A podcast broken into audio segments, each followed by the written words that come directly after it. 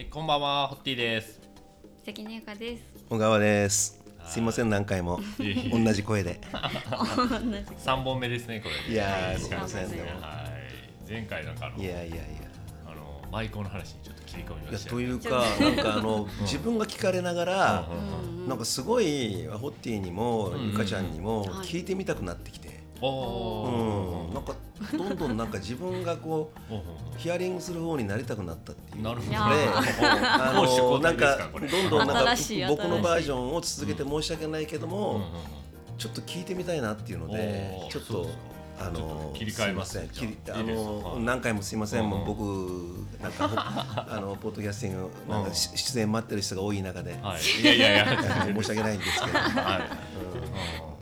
うん。なんかね、うんうんまあ、さっきも、うんうん。その舞妓さんっていうのは、まあうん、僕の拙い経験で、まあ、京都で接待したことがありますっていう中うんうんで、舞妓さんっていうのは、うなんかそこに座っていただいてる。んうんうん。で何人か、まあ、座っていただいてて、うんうんうん。まあ、例えばあの床のうん。時期にはうん。来てもらったり、まあまあ、あるじゃないですか。うなんとなくあのごめんなさいね。なんかゆかちゃんに申し訳ないお人形さんじゃないけど、はいはいはい。はいなんとなくこう無機的な感じなの、うんうんうんうん。ただその人がうん。あの芸妓さんになる人っていうのは、うんうんすごいキャラ立ちうんうんうんしてくるっていうのがあってだからそこの差っていうのが、どっからどう起こってくるのかっていうのを、うんうんうんあの僕の仕事もそうなんですけど、うん。 one of them からあの my only になるっていう。か one only になるっていう、one of them から one only になれるかどうかっていうところが、うんうん。まあ、営業やっててもすごく、うんお得意さんにそう思ってもらえるかっていうのが、今の時代特にそのそれが求められてますよね。だからでエージェンシーからパートナーやって話もしたけど、パートナーになれるかどうかっていうのは、うお前しかいないよなって思ってもらえるってことは、そんだけの個性を持たなきゃいけないってことですよね。うんね。だからちょっとなんかすごい興味があって、んうんうんどうなんですかゆかちゃん。なんかそのうん。舞妓さんで、はい。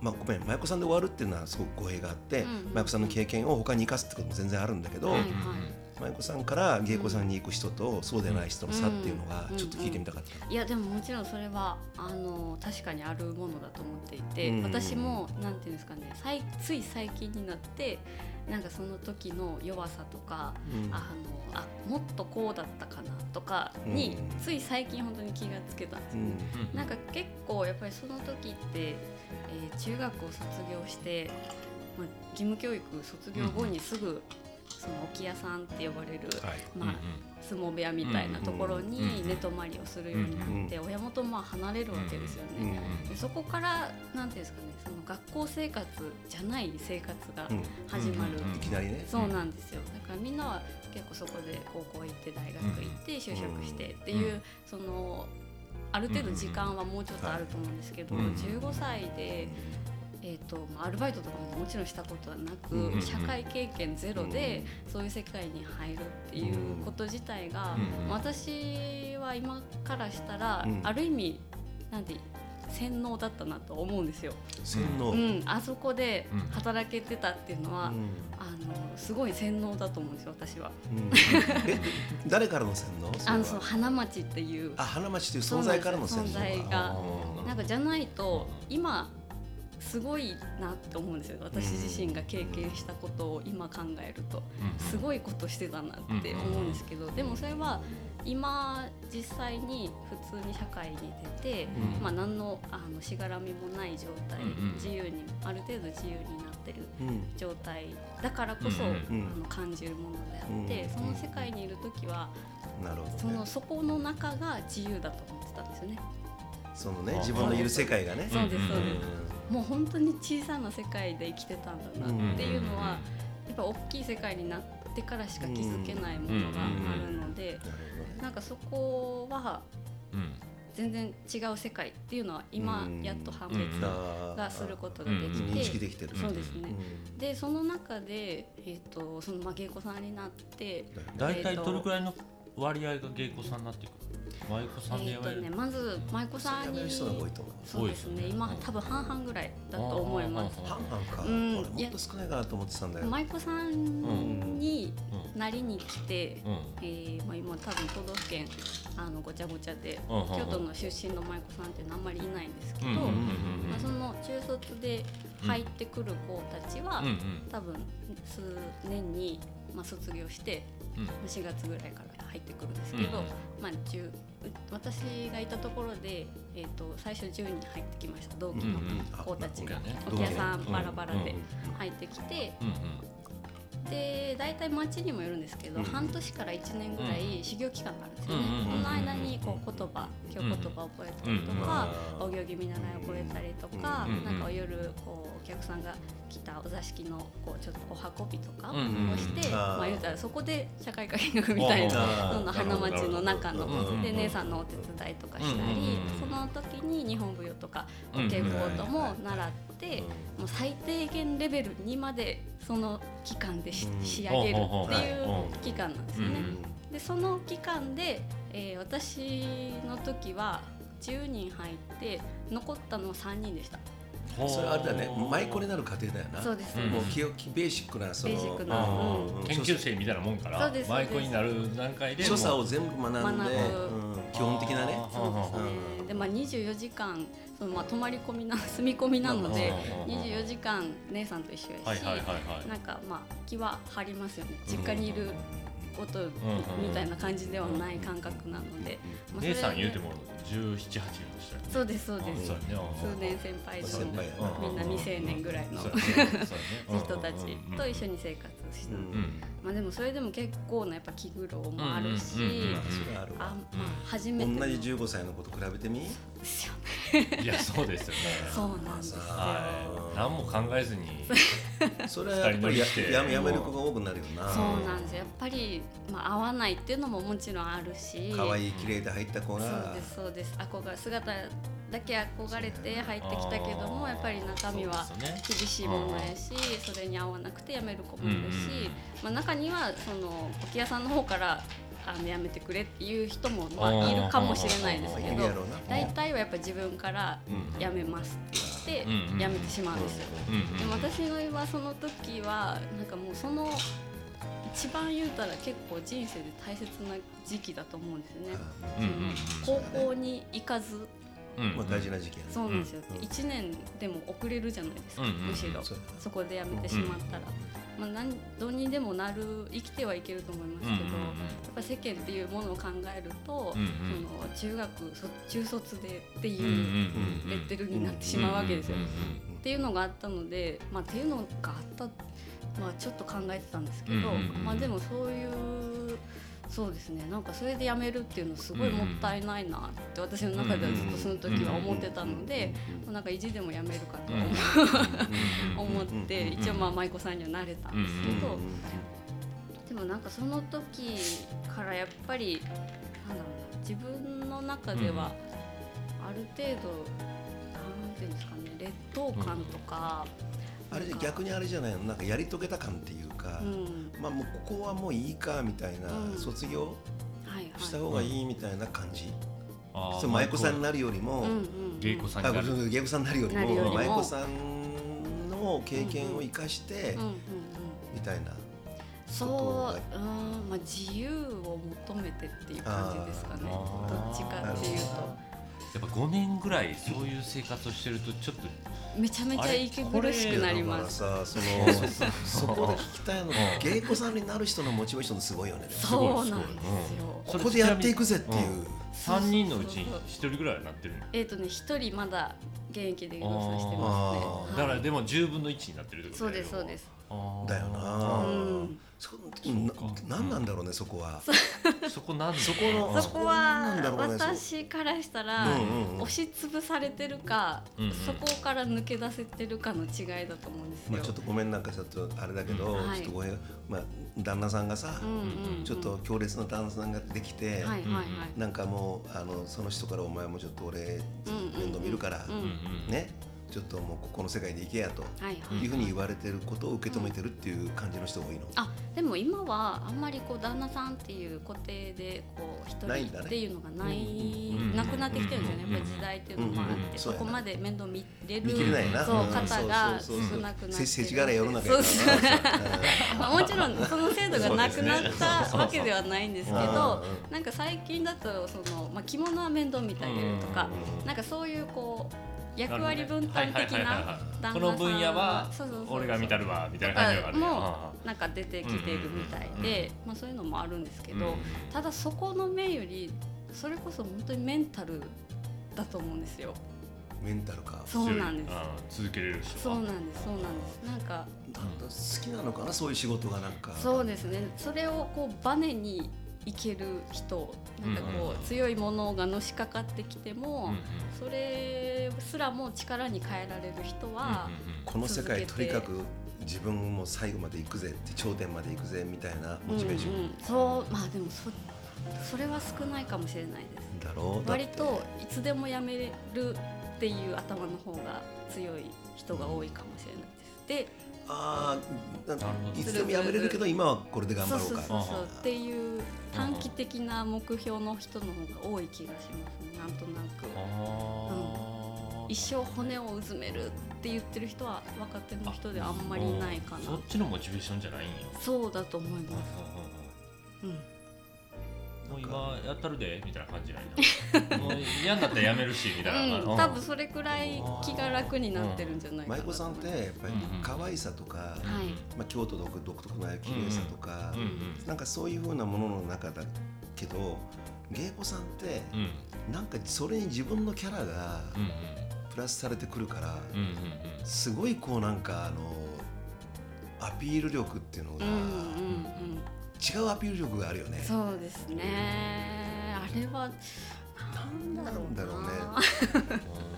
やだまあでも見てるものが違うので、うん。それをまあ極めてる人たちだとは思うんですけど、まあゆかちゃん的にはだからまあそっちの道を選ばずに、うんうん今、まあ、こういう仕事をし,、まあ、してるっていうのが、でもやっぱり舞妓時代のいろんな経験を生かして、まあなんか後悔ないっていうか。そうですね。後悔は一度もしたことはないですね。まあ、それが一番大事なことだよな。うん。ただ本当にでもその時はめちゃめちゃ無意識で生きてたなと思います。何事に対しても。無意識じゃないと生きていけないでしょ。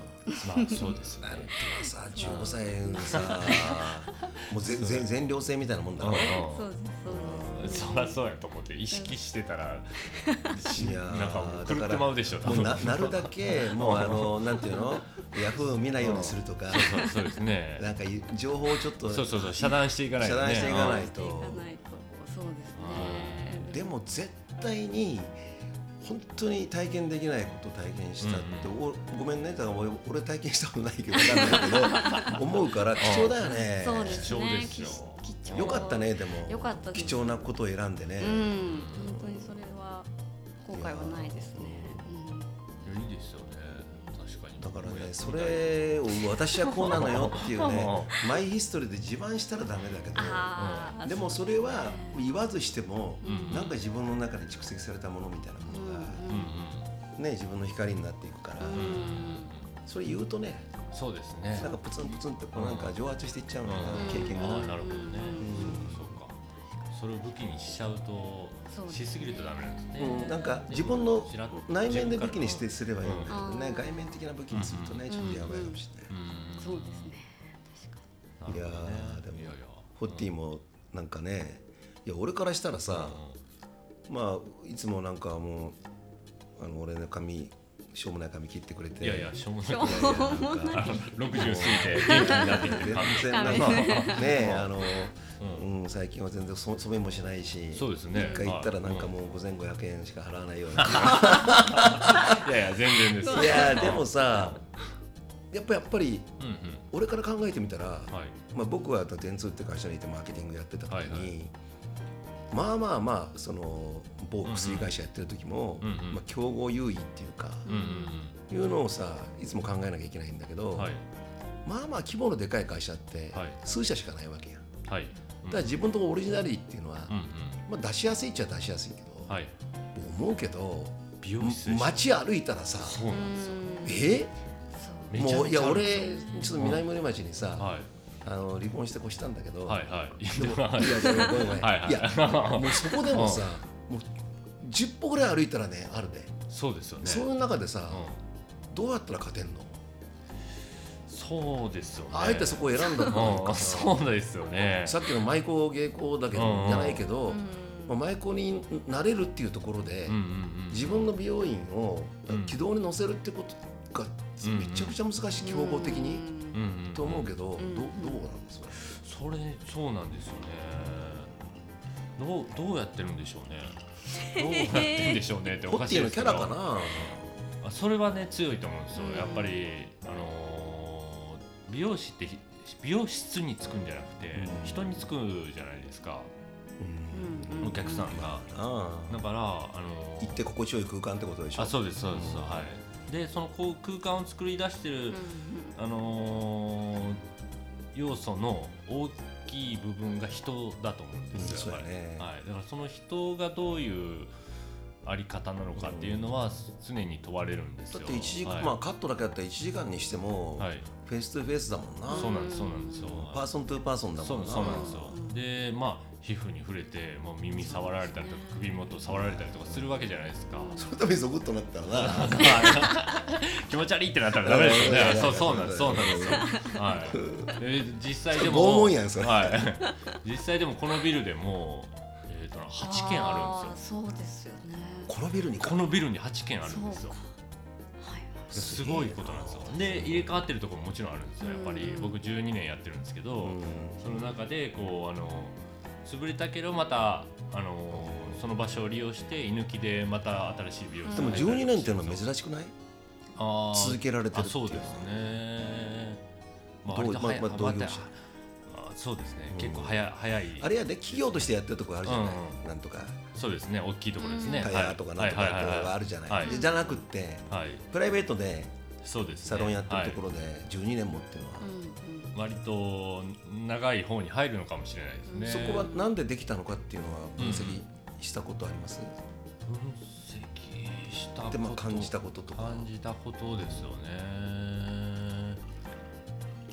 なんかねなんでしょうね、いやまあ自分のホッティのキャラもあるけど、うんうん。まあ、スキルもあると思うんだよね、なんかやっもちろん。ぱなんかうん。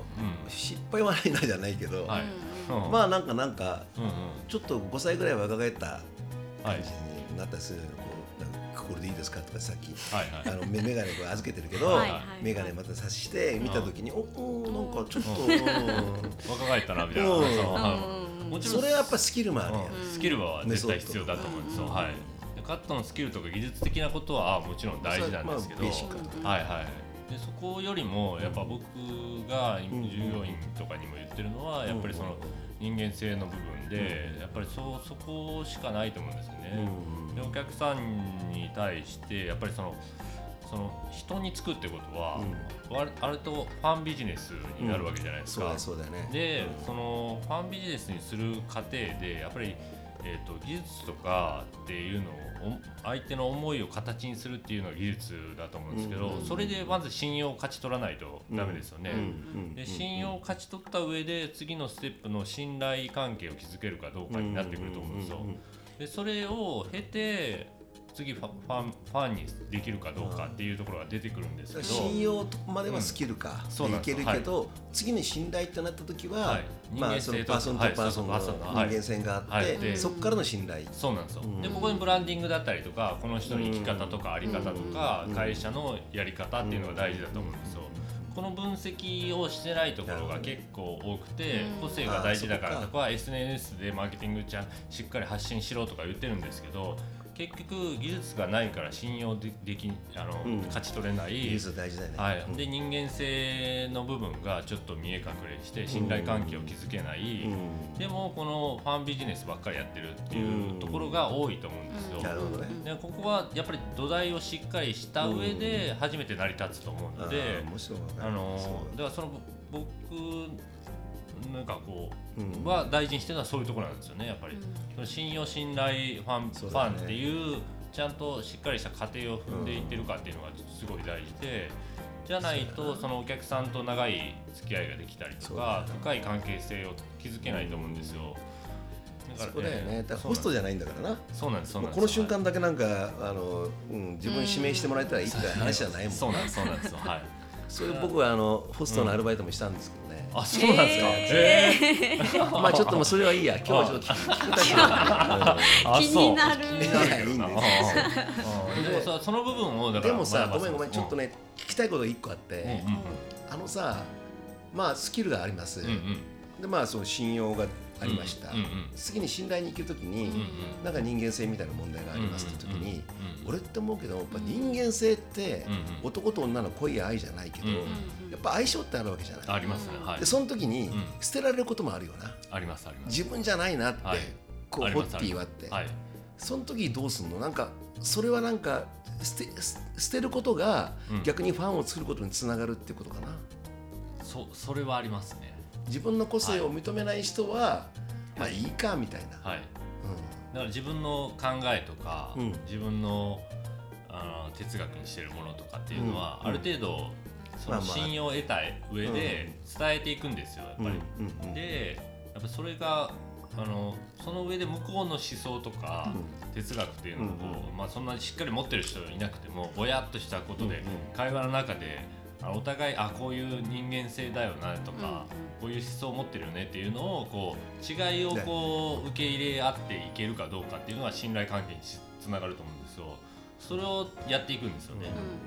じゃあなんかあの多多少のことというか、うん、何でも受け入れられる関係性になってくるんですよ。そう考えると、はい、俺ね、うん、あのまあえっと、2回前のバージョンで言ってたかもしれないけど広告会社もさ、ポッティの仕事もさ結局一緒なんだよな、うん、要は、うなんかやっぱりあのー、なんだろうその相手の懐に入るんじゃないけど、うんうん、なんかそれができるかどうかってところがものすごくあって、それはどんなビジネスだろうが、基本的なところであるって思ってる、だからその時にマーケティングっていうのは、あのー捨てるなきゃいけない人も出てくるじゃそうですね。出てきます、でもゲットできる人も出てくるじゃない、その足し算引き算で、やっぱり何を選ぶかっていうことだと思うんですよ、そうですね。ね。だからこっち側から捨てるっていうよりも、こっち側がこうう、ね、いうことで捨てられる可能性はあるなっていう時はありますから、そこは覚悟した上で、はい、そうですね、は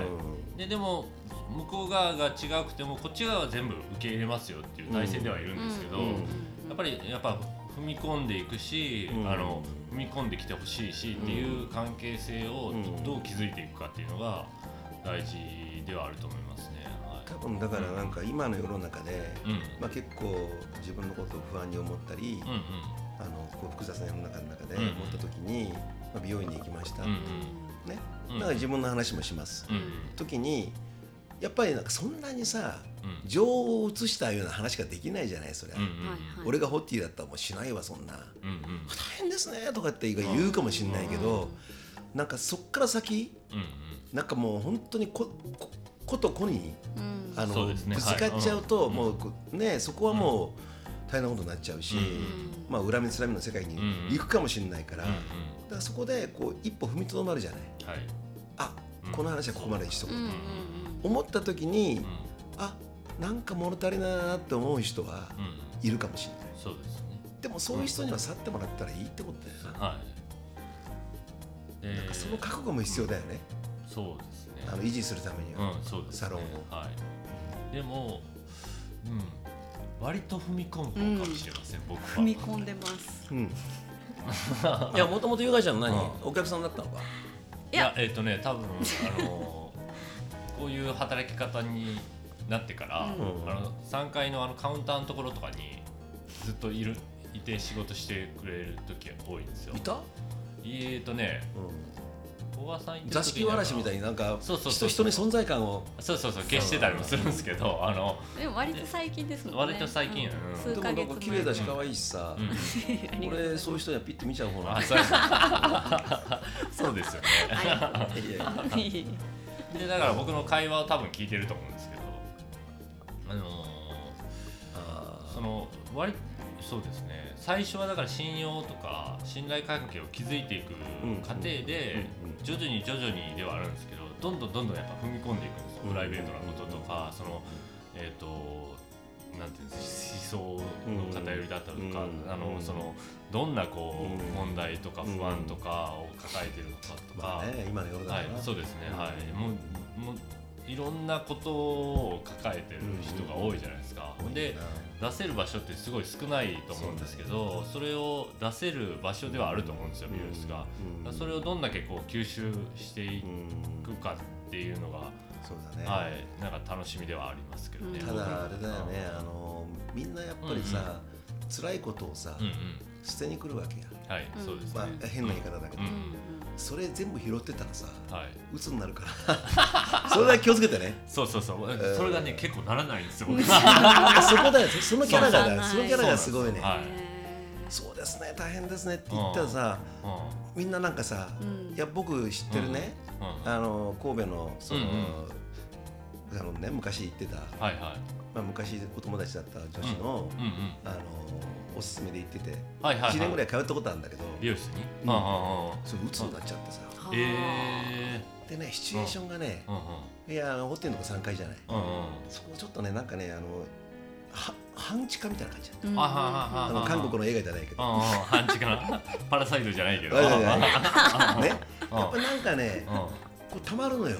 情念なるほどね。ああそうかうん。でねやっぱちょっと壊したのよ。へえー、そこはちょっと心配だけど、まあだから全然そこはないわけね心配は。全然ないです。全くない全くないの、はい、全くないと思います。問題ないと思います。本当にもう僕たまりそうだったら。どうなのいやそうそうだだからすごいんですよね。なんか本当にあのちょっと仕事しながら堀田さんとお客さんとの会話がこう聞こえてくる瞬間って結構やっぱねあるんですけどなんかこう例えば一人の女性のお客さんがこう結構割と自分がめちゃめちゃ信じてるものとか,、なんかをそれをこう堀田さんに、まあ、情報っていうくくりなのかな、としてこう話すじゃないですか。でそれって別にそれにあの同調してほしいわけでもないし、こうこうこういうのがあってっていう情報だけなんですよ。で自分はそれが好きっていう思いだけしかないんですけど、堀田さんはそこにハテナが出てくると、迷わず踏み込むんですよね。えなんでなんていう。それはそういうとこあるね。そう、なんでそう なんでそう思うの？だってこうこうこうでこうじゃないって。そういうタイミングは、そう。なるんですよ。で最終的に堀田さんの意見の方が自分が最初持ってた情報より情報量が多いからあそうかって覆ってるんですよ。それはでもさその人にとってはさ、うん、あなんかあの覆らせてくれてよかったそうなんですよ。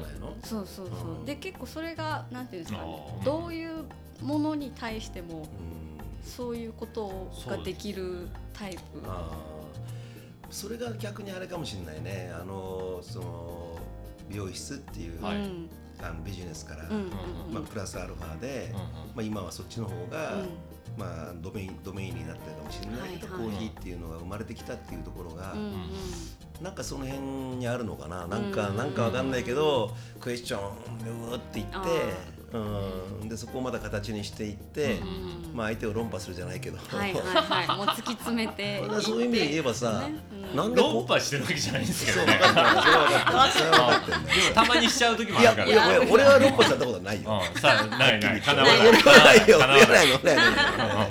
いやかなわかんなくないけど。というのさ、そのタタイミングとしてコーヒー始めたじゃない、なんでやんそれえー、っとねそれはねなんか単純にあのー、なコーヒー僕ずっと好きだったんですよ。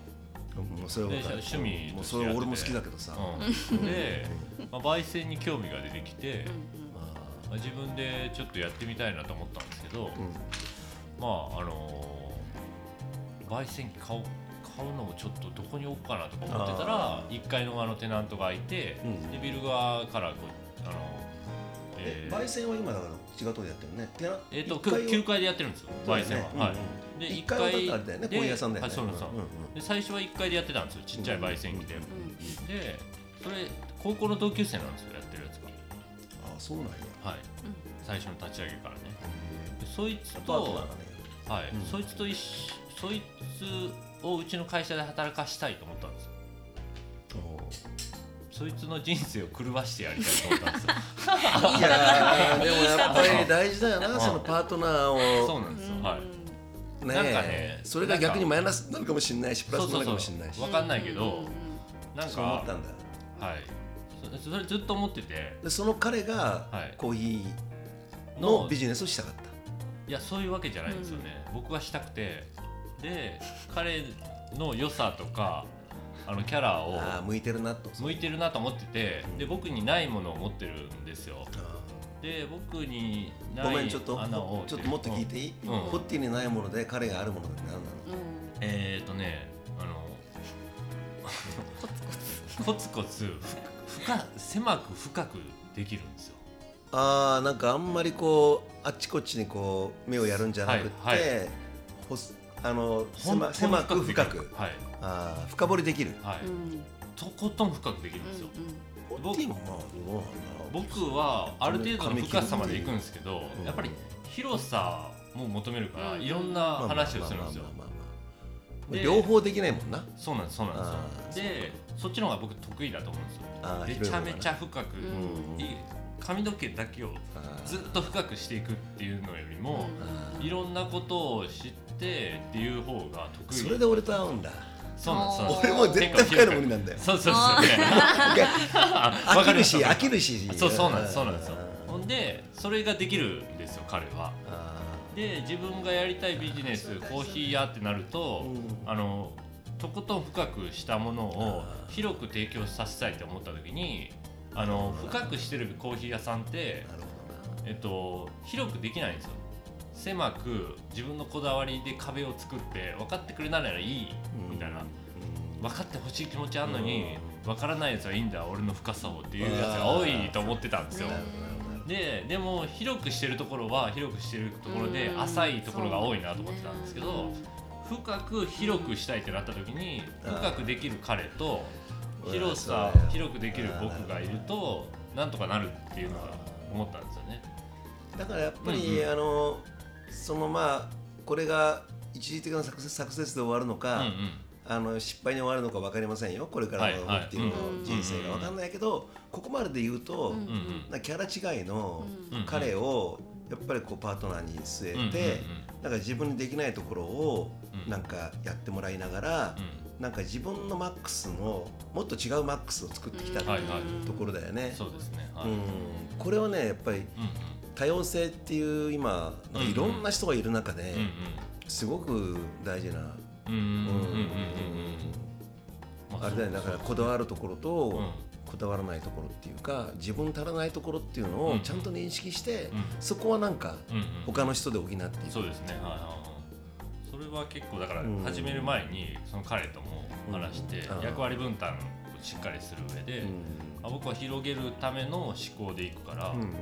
あのあなたは深める思考でいってくれっていう話をして、まあそれは素晴らしい。でなんかことがあった時になんかこう揉める揉めるというかうん。意見が違うこともあると思うんですけど、いやどっちが大事だっていうことで判断していくっていうことを決めてるんですね。はい。俺はもう一個聞きたかったのはさ、うん。うんうんホッティにとってコーヒーってさ趣味じゃない？うんうんうん好き嫌いじゃない？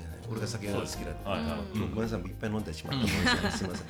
えっと、うん。まあ、そ俺の話じゃなくてコーヒー好きじゃない？はいはい。その好きなものをうん。ビジネスにしようっていうところの関所があると思うんだよ。はい。好きで俺さ酒好きだよ。でも自分でバーやろうと思わないのよ、うんうんしんどいじゃんだってうん毎日毎日なんか立ってさうん腰も痛いしもうこの年になったら。ね？うん。そそこをさうんまあごめんごめん俺のことじゃなくって好きなものをビジネスにしようと思うっていうところの関所をうん。ホッティはどう超えたの？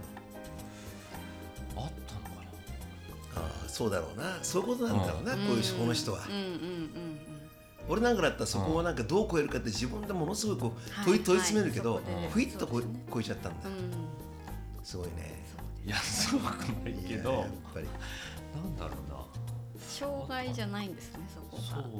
多分ねうん、そこをふっといけるっていうのは、多分ねそれは成功者のね、なん。か一つの秘訣かもしれない、そこでなん。か自分の関所作作らずに、はい、関所を自分で作らずになん。かヒュッていけるっていうのは、でも趣味に、うん、仕事なん。ですけどやっぱ趣味の延長なん。ですよなん。だかん。だ今でもでも彼の力を借りることによって、はい、深掘りできてそこがその、なんていうの？競合優位っていうか、につながっていくってことじゃない、オリジナリティ、そうそうなんですよね。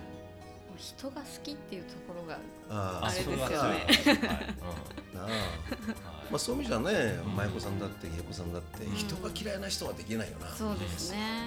できないです。まあそういうのは広告屋もそうかもしれない。人のことをこういかにキャッチするかっていうのが大事な時に、人が嫌いだったんですよ。仕事にならないやっぱりまずあれか、人が好きにならないといけないんだ。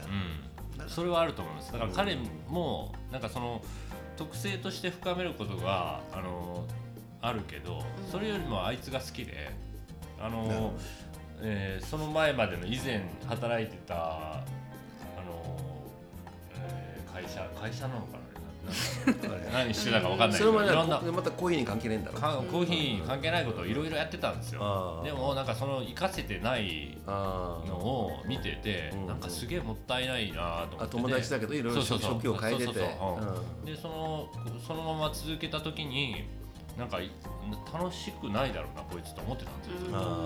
だからあのえこいつを楽しめる環境を作りたいなっていうのがあったんですよねそういうや優しさも大事だよな、まあ、経営者って優しさ大事だわ、うん、優しいだけじゃ無理な時もありますけど、まあだからそうだけど、優しさもって話、そうですね、優しさ。やっぱり人間ってやっぱり一体感作るためには、どっか自分優しくないと。おばさんも結構優しいし寂しがり屋じゃないですか。僕もあの僕もやっぱりあの寂しがり屋なんですよ。なんだかんだ。あのなんか、ね、一人でいけそうな空気感出してるんですけど。なんかさあの昔ね、うんうん、あの浅田美代子が歌ったね「一人っ子二人っ子」って歌知らないよね。一人が好きなの一人っ子本当は嘘なのみたいな一人っ子ってなんか一人が好きだって言ってるけど、本当はすごい寂しがり屋なんだよ、俺一人っ子なんですよ、ごめんじゃあ関係ない。全然なんか違う 違う話になってる、でもそういうことそういうこと、なんか一人が好きだけど寂しいんですよ、はいはいはいはい。なんでこんな話になったんだっけ？人が好き。人が経営者でね。経営者の話なんかそうそう僕が寂しがり屋でしょって言ってもったんですよ。俺がな？あそうそうそう。あそうだよって話でもそうそうそう。でも寂しがり屋だからなんかいろんな人と交流しようと思ってなんかそこでいろいろ気づくこともあるし。だからだから寂しがり屋じゃなかったらさどうなんか。なんかねやっぱえっとね自分一人でさ、まあ、そそうなんですよ。経営者だからなんかこういろんな人と働き働かないといけないとかそそういうのじゃなくてダイバーシティを作っていかないとだめだとかじゃなくて単純になんかあこの人と働きたいの好きやなとか面白そうやなとか思ってたら勝手に大きくなってきたっていうダイバーシティになったって感じ,、感じなんですよ。ダイバーシティって語るやつはあんま好きじゃないの俺。あ分かりますダイバーシティが大事だとか言ってるやつ。に限ってダイバーシティが大事。当たり前やないかって、まあ、昔からだよって。そうそう。みんな個性があるんだよみたいな、そうですね。そういうことだよね、はい、それは思いますよ、だからリーダーになるのに必要なのはいろんな人と働けることだじゃなくて、いろんな人と働きたかったから勝手にリーダーになってましたっていう感じだと思います、その前にやっぱなんか寂しいなって思うことが大事だよな、はい、そうだと思い。ます。